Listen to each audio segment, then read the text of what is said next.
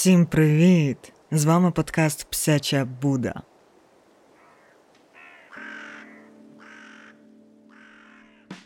Якось мені написав один з моїх слухачів, що мені варто зробити епізод про творчість Олександра Аксініна, легендарного львівського графіка 70-х-80-х років, або як його ще називають львівським дюрером.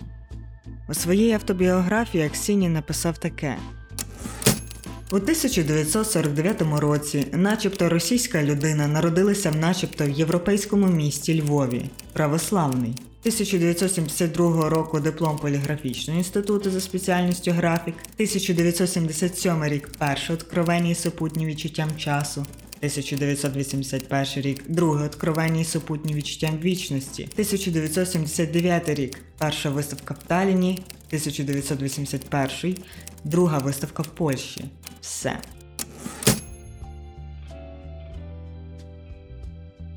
Історія Ксеніна мені була б дуже цікава, не лише через його супердеталізовані графічні роботи, які можна з лупою розглядати, чи навіть через історичний період, в якому він жив, ті андеграундні 70-ті.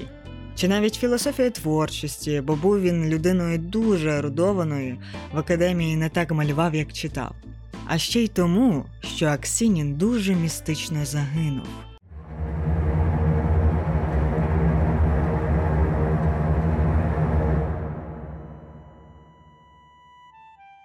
Олександр Аксінін загинув у віці 35 років у авіакатастрофі, і це була смерть, яку він сам передбачив.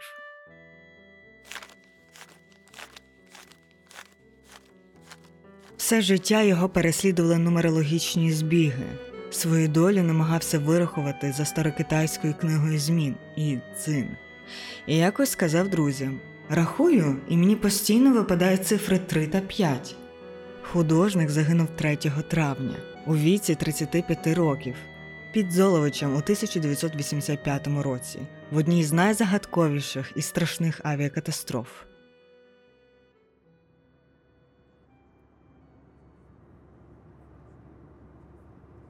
Того дня авіадиспетчер помилився. Відстань літака від аеропорту становила 56 кілометрів, а він назвав дзеркальну цифру 65. Аксінін тоді повертався з Естонії. Напередодні вильоту він кілька разів повторював, що не хотів би летіти літаком. Друзі йому намагалися знайти якусь таку кращу альтернативу, але напередодні святкування ювілею перемоги купити квитки було неможливо. Увечері перед рейсом Аксінін сказав Зранку треба випити, щоб було не так страшно падати.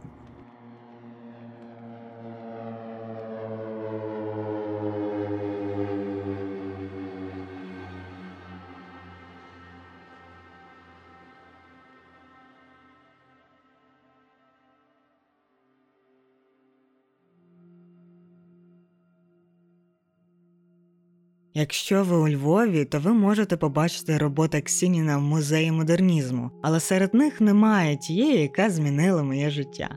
Власне, взагалі такої роботи нема, бо моє життя змінила не творчість Аксініна, а знайомство з людьми, які входили до його кола. Коло Аксініна це не була якась організація, це радше була тусовка людей, частіше творчих професій, які поділяли такі ж погляди на владу та творчість, і регулярно здибалася в когось на квартирі, витворяючи всякі дивацтва не завжди на п'яну голову.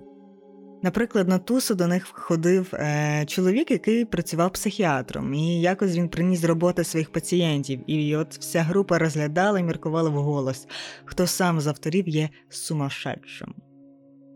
Я знайома з одним фотографом, який входив до кола Аксініна, і знайомство це сталося у 2018 році. І за умов дуже типових я навчалася в університеті і писала курсову роботу про львівські творчі неформальні товариства, тусовки.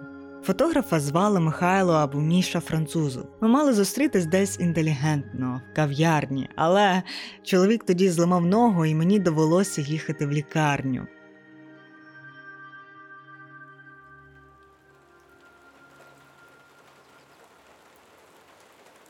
Пам'ятаю, тоді падав дощ.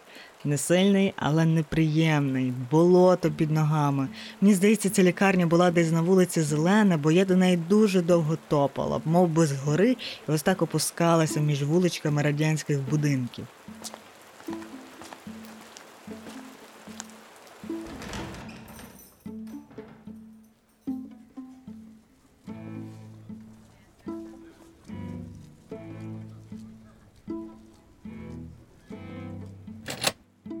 У палаті французов був не один, а з жінкою.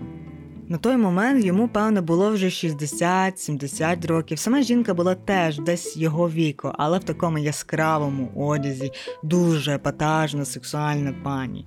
Я досі пам'ятаю, як мене здивували їхні стосунки. Зараз, коли пройшло ну, багато років, я вже не раз бувала в лікарнях, провідуючи різних чоловіків своєї родини, мені ще різкіше видно цю різницю. Знаєте, часто жінки стають такими мамцями, а чи поїв, а чи поспав, піде трудупу, ну просто ставляться як до дітей. І чоловіки так само, якщо дружина на хвилину відійшла, вже з'являється такий дитячий, розгублений погляд.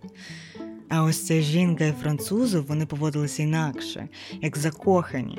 Вона при мені десь допомагала йому, щось подавала, десь допомогла підвестись, але це все було змішано з якимись дуже люблячими жестами коханців. Ось вона подала йому руку, цю руку поцілував, притулився лицем і закрив очі. А тоді підвівся і почав мені розповідати за своє життя, фотографію та Ксініна.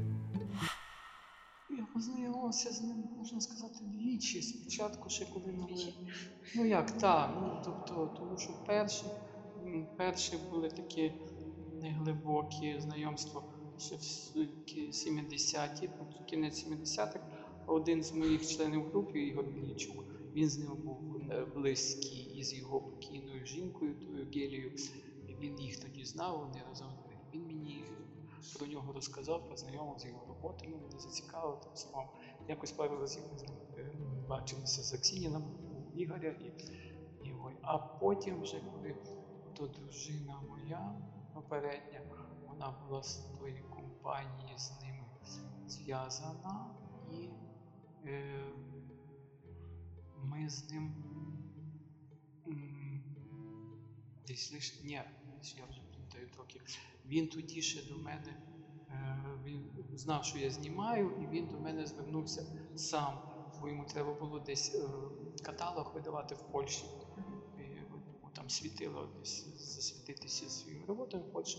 Він тоді попросив мене познімати. Я його якраз в себе в майстерні, не В майстерні просто познімав і вийшов на вулицю, там познімав біля академії нашої прикладної, біля кафе в стіни його портрет робив. І так ми трошки з ним познайомилися в тому плані. А вже ото пізніше, то на тому закінчився перший етап, кажу, я для нього познімав, а потім вже туди дійсно більш ближче зійшлися з тою компанією. Я намагалася ставити такі запитання, щоб вивідати якесь невідоме у роботах Французова в його фотографіях, бо відомий він тим, що фотографував жінок і в стилі ню радянський час. Ну, типу, чи є в його роботах якийсь такий мейл гейз? Але на питання, чи помінялося щось, якби замість жіночого персонажа був би чоловічий, француз відповів нічого. Його більше цікавила технічна сторона, як можна експериментувати зі світлом, тінями, як підкреслити контрасти об'єктів. Навіть на фотографіях, де присутня жіноча, оголена натура, маю на увазі груди там. Дупа французов цікавився лише, як передати грутіни та кольорів. І це не вперше я чую, як і від фотографів, так і від художників чи скульпторів. Для них людське тіло це просто простір для творчості.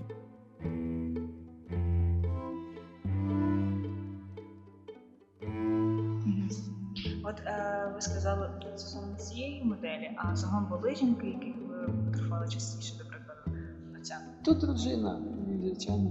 Це, а це яка? Це перша чи? Друга. Оця? Ні, це вже третя. А. Ага, добре. Ага.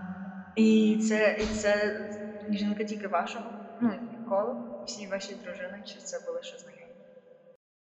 Треба сказати, моя курсова про французова і тусовка була провальною, і ця курсова потім стала підґрунтям для дипломної роботи ще більш провальнішої. Проте, коли я писала роботу, то спілкувалася з різними науковцями та художниками, які привідкрили мені ту завісу андеграундних 70-х, 80-х, акційніна і мистецтво Львові. І так тоді я й дізналася про різні кав'ярні, де збиралися неформальні художники, як ото Вірменка, Нектар і, звісно, псяча Буда. Thank you.